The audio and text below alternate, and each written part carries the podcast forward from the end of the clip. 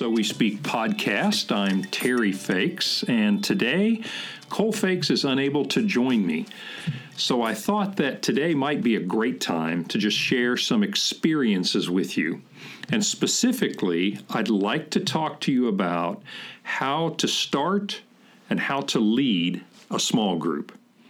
Now, I'm only going to share with you my experiences, so take it with a grain of salt, but I have been in and led a number of groups of different kinds in my life, and I thought I'd just pass on a few resources that I have found helpful, and I hope it's helpful to you too. So let's jump right in. First, know your purpose. There are different kinds of small groups, and I'll list three obvious ones. The first is a life group. And I don't mean that in the sense of a, a, group that comes out of Life Church.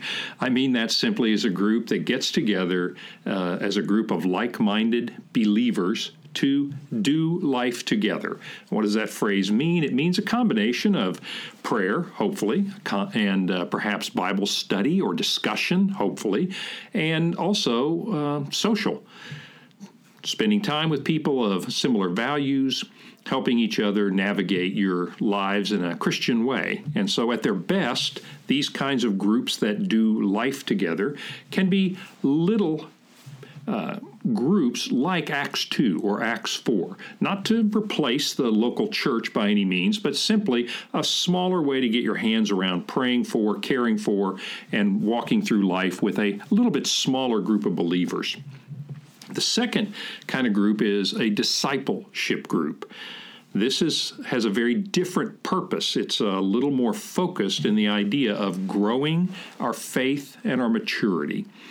And when I say growing, I mean it in the sense of, as the Apostle Paul did, is to grow in love and knowledge and insight.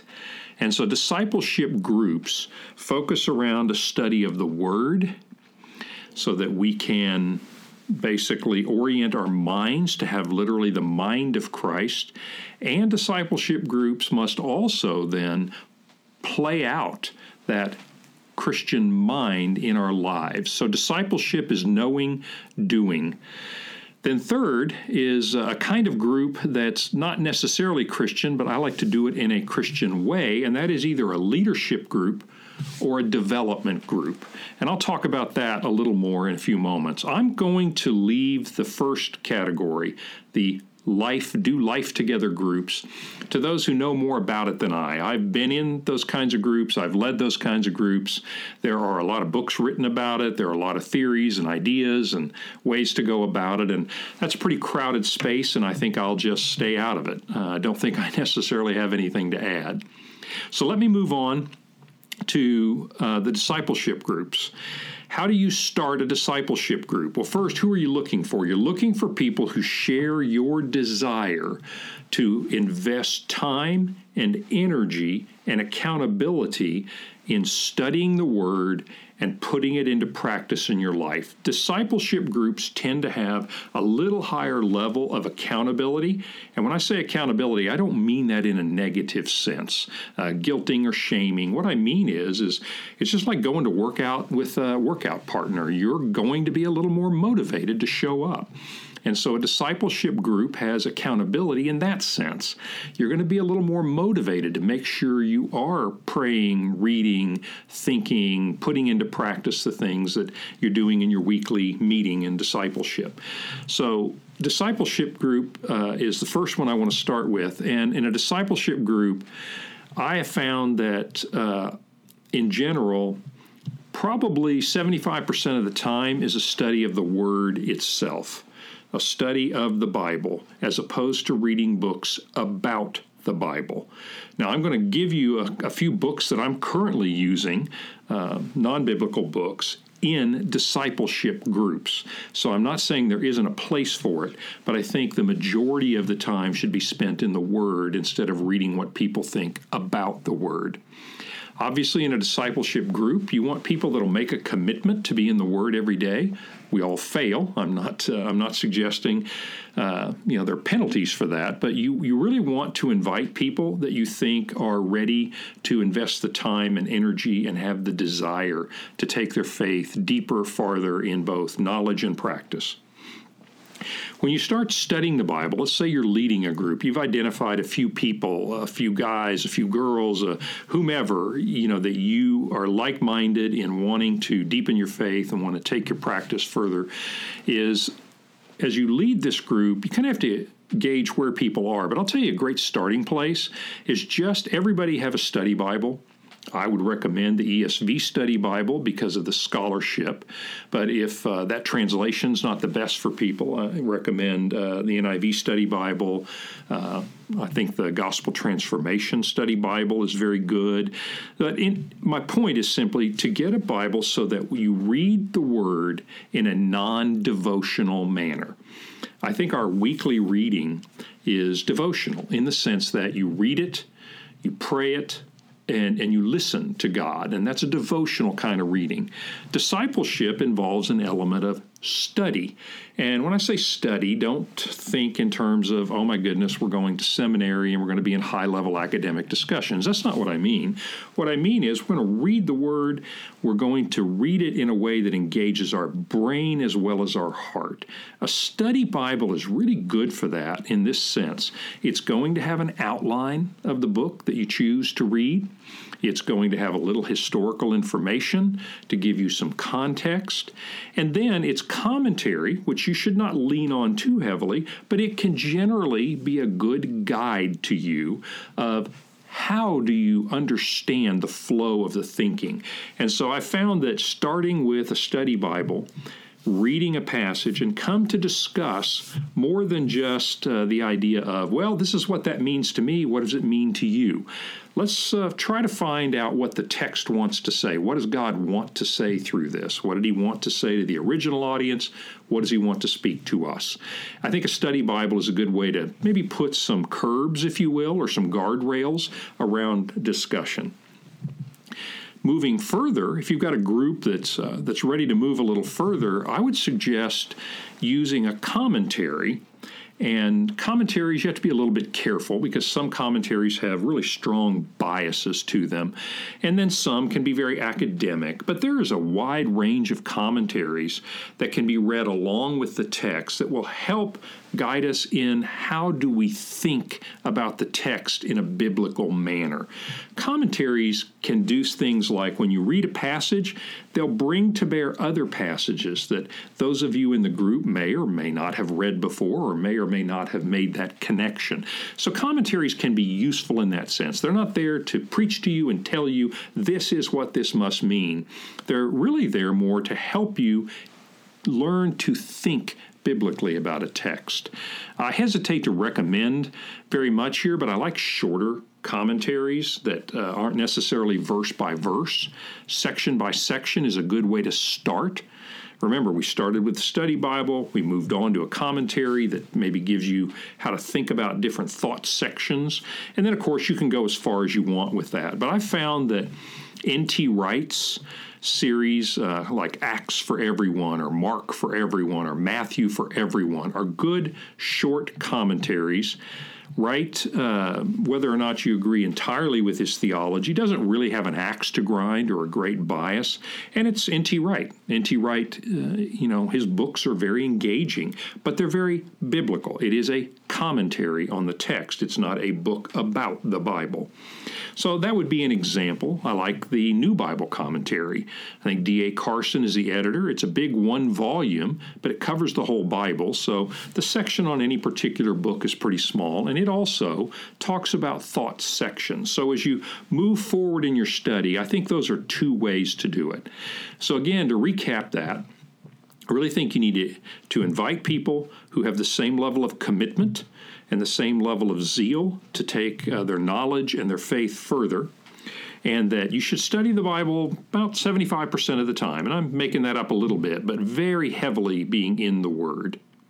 Well, what I like to do is to do a book of the Bible or a couple of books of the Bible and then take a break and read a book that really moves your discipleship forward uh, but it's not textual. It's heavily rooted in the text, but it's not textual. And I'm going to give you three examples of that that I'm using right now that I've really liked. The first, uh, and by the way, these are not exclusive. You may have many other ideas for books that are very good for a discipleship group. Uh, perhaps better than the ones I'm going to suggest to you. But the first is Disciplines of a Godly Man by Kent Hughes. Disciplines of a Godly Man by Kent Hughes. I like this book because it's serious, it's practical, and it is essentially engaged in killing sin in our lives. Uh, uses the word discipline, but not heavily. And but I think that since it is a book for men, I think men really like this approach of what can I be doing and what should I be doing? Open my eyes to the kinds of things where there are little sprouts of sin in my life that need to be pulled out before they get large. Let me give you an example. There are chapters on the discipline of purity, the discipline of marriage, the discipline of fatherhood, uh, biblical ideas around the discipline of our mind, our thought life, discipline of prayer, our prayer life, our tongue, the discipline of work. What does the scripture say about work and how is that living out our faith in a, in a faithful way to God, the discipline of giving, the discipline of ministering to other people. So that's kind of an example of the sort of thing you'll see in that book. And I think that's a great book when you want to move to applying some of the things that you know into your daily practices. So, The Disciplines of a Godly Man by Kent Hughes. Second book, very different. This is called Letters to a Young Pastor, and it's written by Eric Peterson, who is the son of Eugene Peterson. Eugene Peterson, probably best known, I suppose, for translating uh, the paraphrase of The Message uh, but he's known uh, to scholars and for many other books. But he's very much into helping equip pastors to do the work of pastoring. And I thought at first that Letters to a Young Pastor would be great for groups of ordained or called pastors. But I found in the two groups I'm doing this with that it really resonates to all Christians because there's a sense in which we're all acting as pastors in the sense that God brings people into our lives, and the things that Eugene Peterson has to say really inform how we want to engage them. But first, what's the book about? Well, it's actually literally letters that Eugene Peterson wrote to his son Eric Peterson over a period of time. Now, Eric was also a pastor in a congregation, and Eugene and he exchanged correspondence. It's sort of like a Paul and Timothy, literally, relationship. And what Eric Peterson has done is he's published not his letters, but his father's letters to him. And so Eugene Peterson's letters basically talk about and engage with Eric in how do you help people make sense of what God is doing in their lives. And you can see here how that's very important for pastors, but actually applies to all of us. I like this book because it, again, takes what we know about the scripture and helps us to put it into practice in a little different way in how we interact with the people God brings into our lives. Eugene Peterson has this idea that the essence of pastoring revolves around three basic things, and that is the ministry of the Word, in other words, teaching, living the Word of God, the ministry of prayer, teaching people how to pray, how to engage with God in regular prayer. And then, third, the best way I can characterize it is helping people see God acting in their daily lives, making sense of what's happening to me when you bring God into the equation. Now, needless to say, that presupposes, in fact, all of these books presuppose that you're reading your Bible, that you understand the New Testament, that you're you're soaking yourself, if you will, in the Word of God. And these books then help us migrate that from our head to our heart and ultimately migrate that to our hands head, heart, and hands. So I like that book, Letters to a Young Pastor, even though I didn't think it was going to have a broad application. I think it really does. The third book is a favorite of mine, and all this book does is help give you a bigger perspective on the Christian life. It's called The Theopolitan Vision, The Theopolitan Vision by Peter Leithart.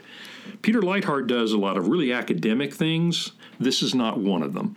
This is a book that's of general applicability to Christians, but it really helps us reframe, I think, what it is we are about in the world. And I don't know about you, but every now and then I need to step back out of the weeds of the day in, day out, putting your faith into practice, killing sin, exercising compassion, being forgiving, the day in, day out life of a believer, as important as that is, every now and then I need to step back, lift my eyes up to the horizon a little bit, and remember okay, this is where we're going, and this is what this is all about. Peter Leithart is one of those authors that, to me, does this really well. And so uh, it's a very short book. In fact, all of these are relatively short books, easy reads, very good for discussion. So let me cap this off on the discipleship groups and say this way here's the way I like to approach it. This is just one way to do it, but I like when we get together, spend the first 10 minutes or so just catching up with each other. Uh, you know, how, how's your life going? Uh, prayer request last week was this. How'd that turn out? And we've all been praying about this. You know, kind of brief update on your life. But you need to keep that to 10, 15 minutes then uh, moving into uh, the study. Now, you may be reading uh, a text, and you'd say, Today we're doing John chapter 2, verses 1 through 12. That is the wedding at Cana of Galilee. That's a, a thought section or a piece of narrative. So, and you begin to have the discussion based on uh, the outline or the history, and you begin to just engage one another in that discussion. And that usually goes for 30, maybe 40 minutes. And then for the last 10 or 15 minutes uh, is prayer time, and that is sharing prayer requests with each other and very specific. How can we pray for each other? What are the things going on in my life that I want uh, the Holy Spirit's help with, and I want prayer from my sisters or brothers uh, to deal with? And so, just one or two very specific prayer requests, and it may be uh, in our marriages, it may be in our jobs, it may be in any number of things. But let's get personal. Let's talk about the things that God has placed on our heart, that the Holy Spirit has brought into our minds, that uh, He is working on inside us, and let's share that with each other. And so we write those down, and then you either pray around the circle. Sometimes you pray for the person on your left and go around the circle, or you can have one person just move through the list. But I really urge you, write those down and be faithful. This is part of the commitment to pray for each other every day. And so that's about an hour or maybe a little hour plus discipleship group. Uh, again, about 75% Bible, and maybe 25% of the time intersperse there some books that I think help us apply some of the Bible. The third group is called what I call a leadership group or a development group. This is a little bit different. It's not a traditional Christian kind of group. This comes from my experience in the business world. And when I would work with younger executives, people that I'd identified that had talent, that had uh, potential to move beyond their current assignment and potential to move into a larger area. I, you know, one of the things I felt like when I got into the management role was that I had an obligation to the people who worked for me to help them maximize their abilities. Know, part of that was to maximize the company's profit uh, by using people's abilities well, but part of it was because as a Christian, as a follower of Christ, I realized that we are stewards of all the things God brings into our life, and that includes people too. And so, to the extent that we can, we want to build people up. And in the secular workplace, for me as a Christ follower, that meant I want to help people grow in their abilities to live up to their God given potential. And that was true whether they were Christian or not. Well, since I've come into the church world, I really like the idea of taking that concept of a group, and there were very specific things you would do to develop the leadership skills and practices for those young executives so that they could learn perspective They could share experiences and basically grow in their leadership. And what you really wanted to do was you wanted to be an incubator and an accelerator. You wanted to take the talents that they had and you wanted to give them the environment in which they would grow, but you also wanted to grow them not in a haphazard way, but in a bit of a guided way, and consequently accelerate their uh, development. And so in the secular world, I basically had a couple of goals in these groups. We would get together on a periodic basis, and the goals of the group were to develop their leadership skills Secondly, to develop their relationships with other people who were moving up in the organization. That's really important because despite kind of the common idea that when you're in charge, you get things done by telling people what to do, that actually, the higher you go in an organization, the less that actually happens.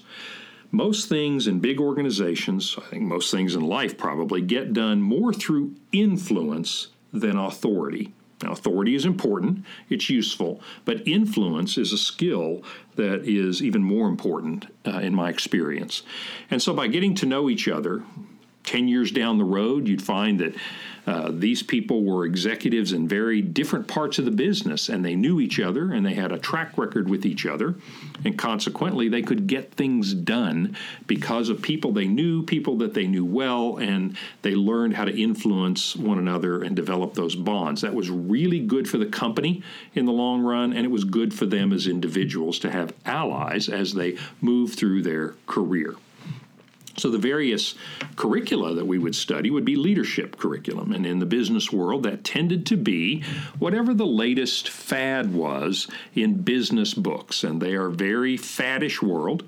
And in general, uh, there are probably gems in all of the business books and leadership books that have been written, uh, but I've found you have to dig pretty hard to find them. Uh, most business books really would make great pamphlets. But in general, as you move through those things and you identify some, you know, some key traits or some key practices, uh, key management skills that could be applied to their various organizations. So the curriculum would be a combination of studying what's being written and discussing that, and then secondly, doing some case studies.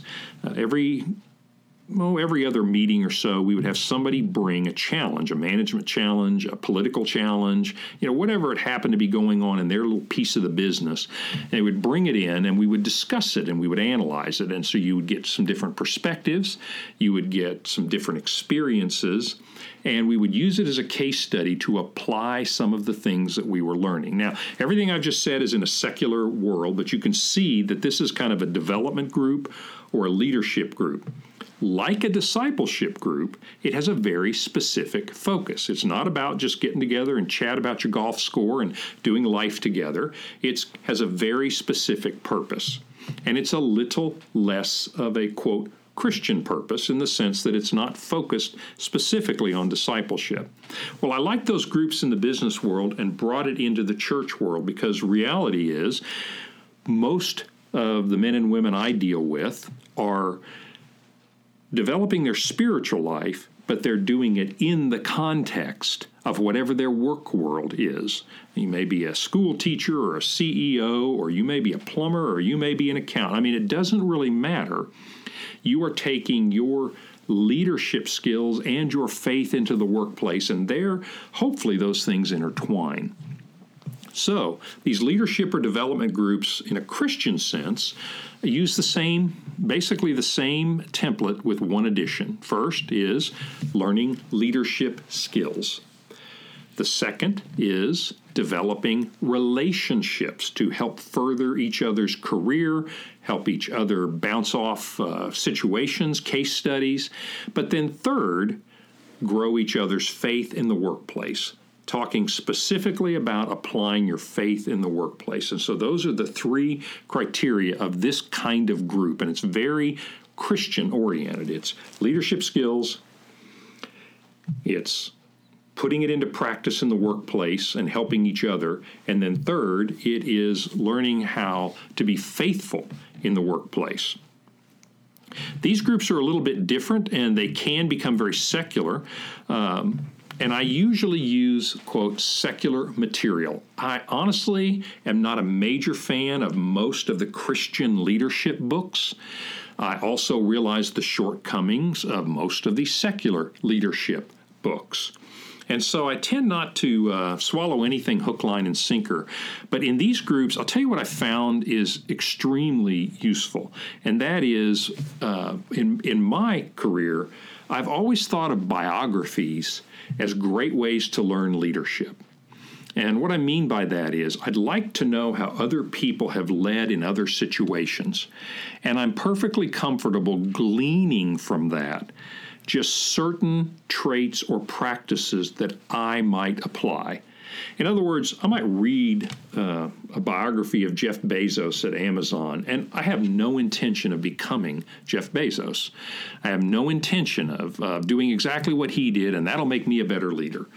What I do, though, is I would like to pull one or two things, sometimes none, sometimes several, practices that I can develop that will help me use my talents in a, a better way and apply those things to my world that combines being a faithful follower of Christ in the workplace.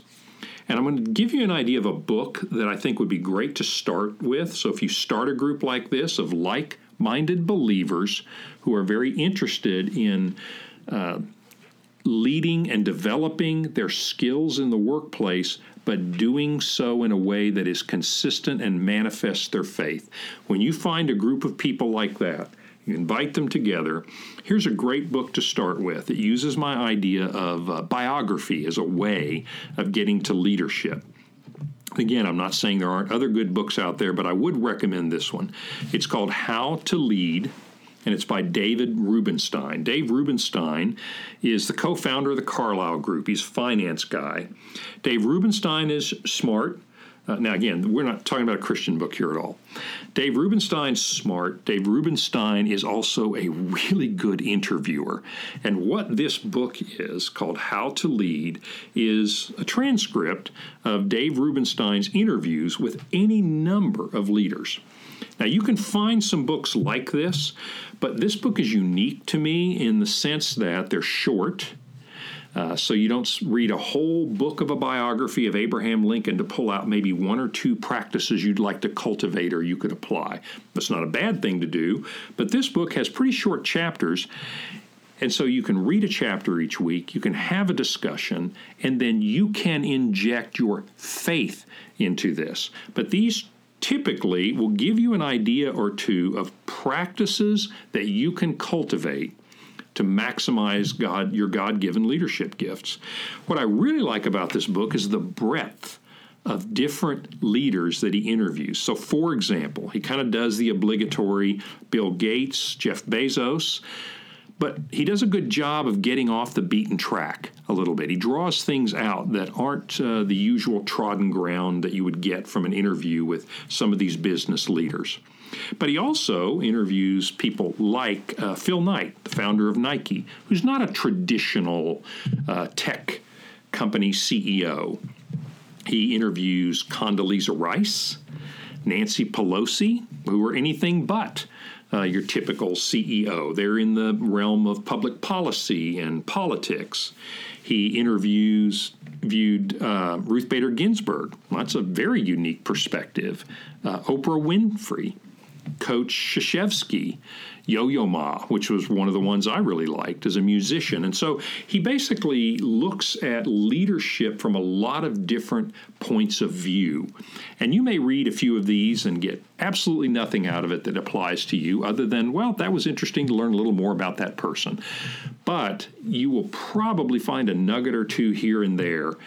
Again, you don't have to become that person, but there are practices best practices that people do that you say, you know, I, I want to cultivate that. And I think that will help my leadership gift to flourish. So, the leadership or development groups are great things to do with people who are in similar workplaces with you and who want to talk about their work, but they want to talk about it in a Christian way and they want to develop themselves. And so, when you're leading a group like that, uh, you typically don't study the Bible in that group. You typically focus on developmental or leadership uh, gifts, but what you will see is everybody will bring their faith into that discussion. So I would suggest when you do that, do it with like minded people. There's nothing wrong with having a group of executives. Maybe some are Christians, some are not. But for this kind of group, I like to focus my time and effort on Christ followers who would like to be more impactful in their work lives. So, to summarize, you have your life groups then discipleship groups and leadership and development groups. And I've tended to focus my efforts in the past few years on discipleship groups and on leadership or development groups. And the reason is they just tend to be a little more focused. And I found that in this stage of my life and in the people that I'm dealing with, which are from various ages and stages of life, that there is a desire to focus our efforts. So, as good as life groups are, I'm finding more and more people interested in a specific focus.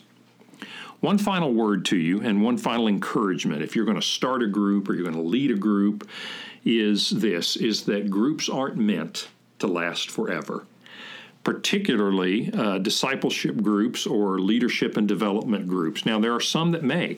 You may get in a relationship, an accountability group, or a discipleship group, or a Bible study group. Hopefully, all of those are discipling everyone in the group. And for example, I've been a part of a group like that that has some accountability and prayer and consistent diet of Bible study for over 25 years. But I will tell you, that's not the norm.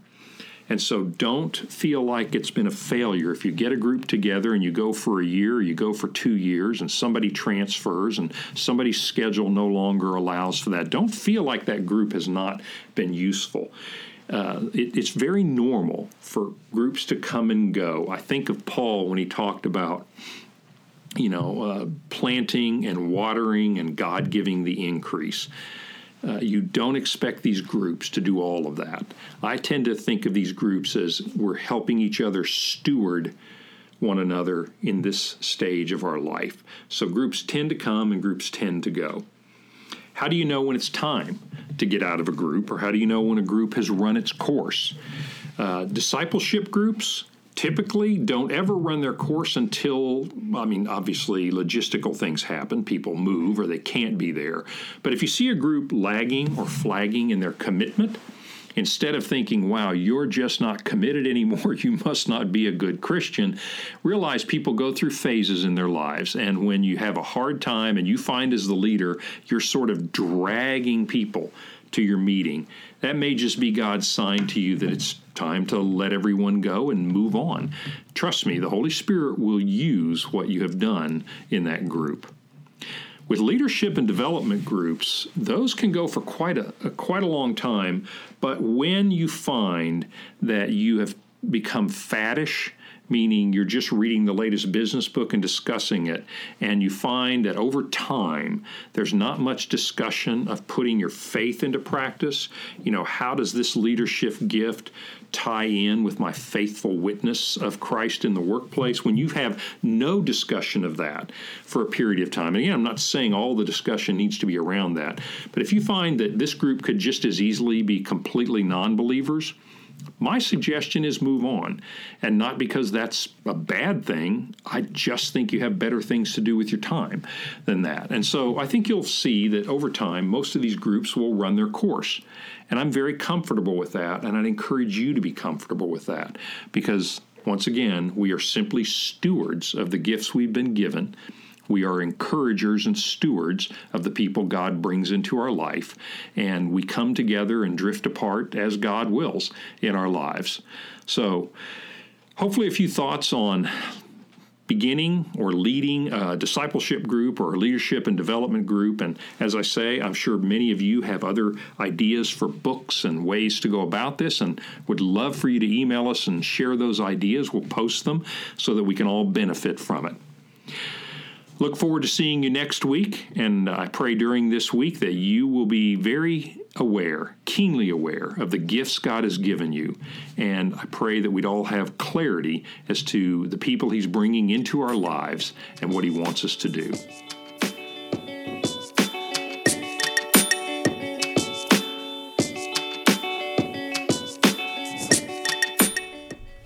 Thanks for listening to the So We Speak podcast. If you like what you hear, go ahead and leave a comment, leave a review, email us, tell us what you like about it, tell us what you'd improve about it. Thanks to all you guys who are listening, and we'll see you next week on the So We Speak podcast.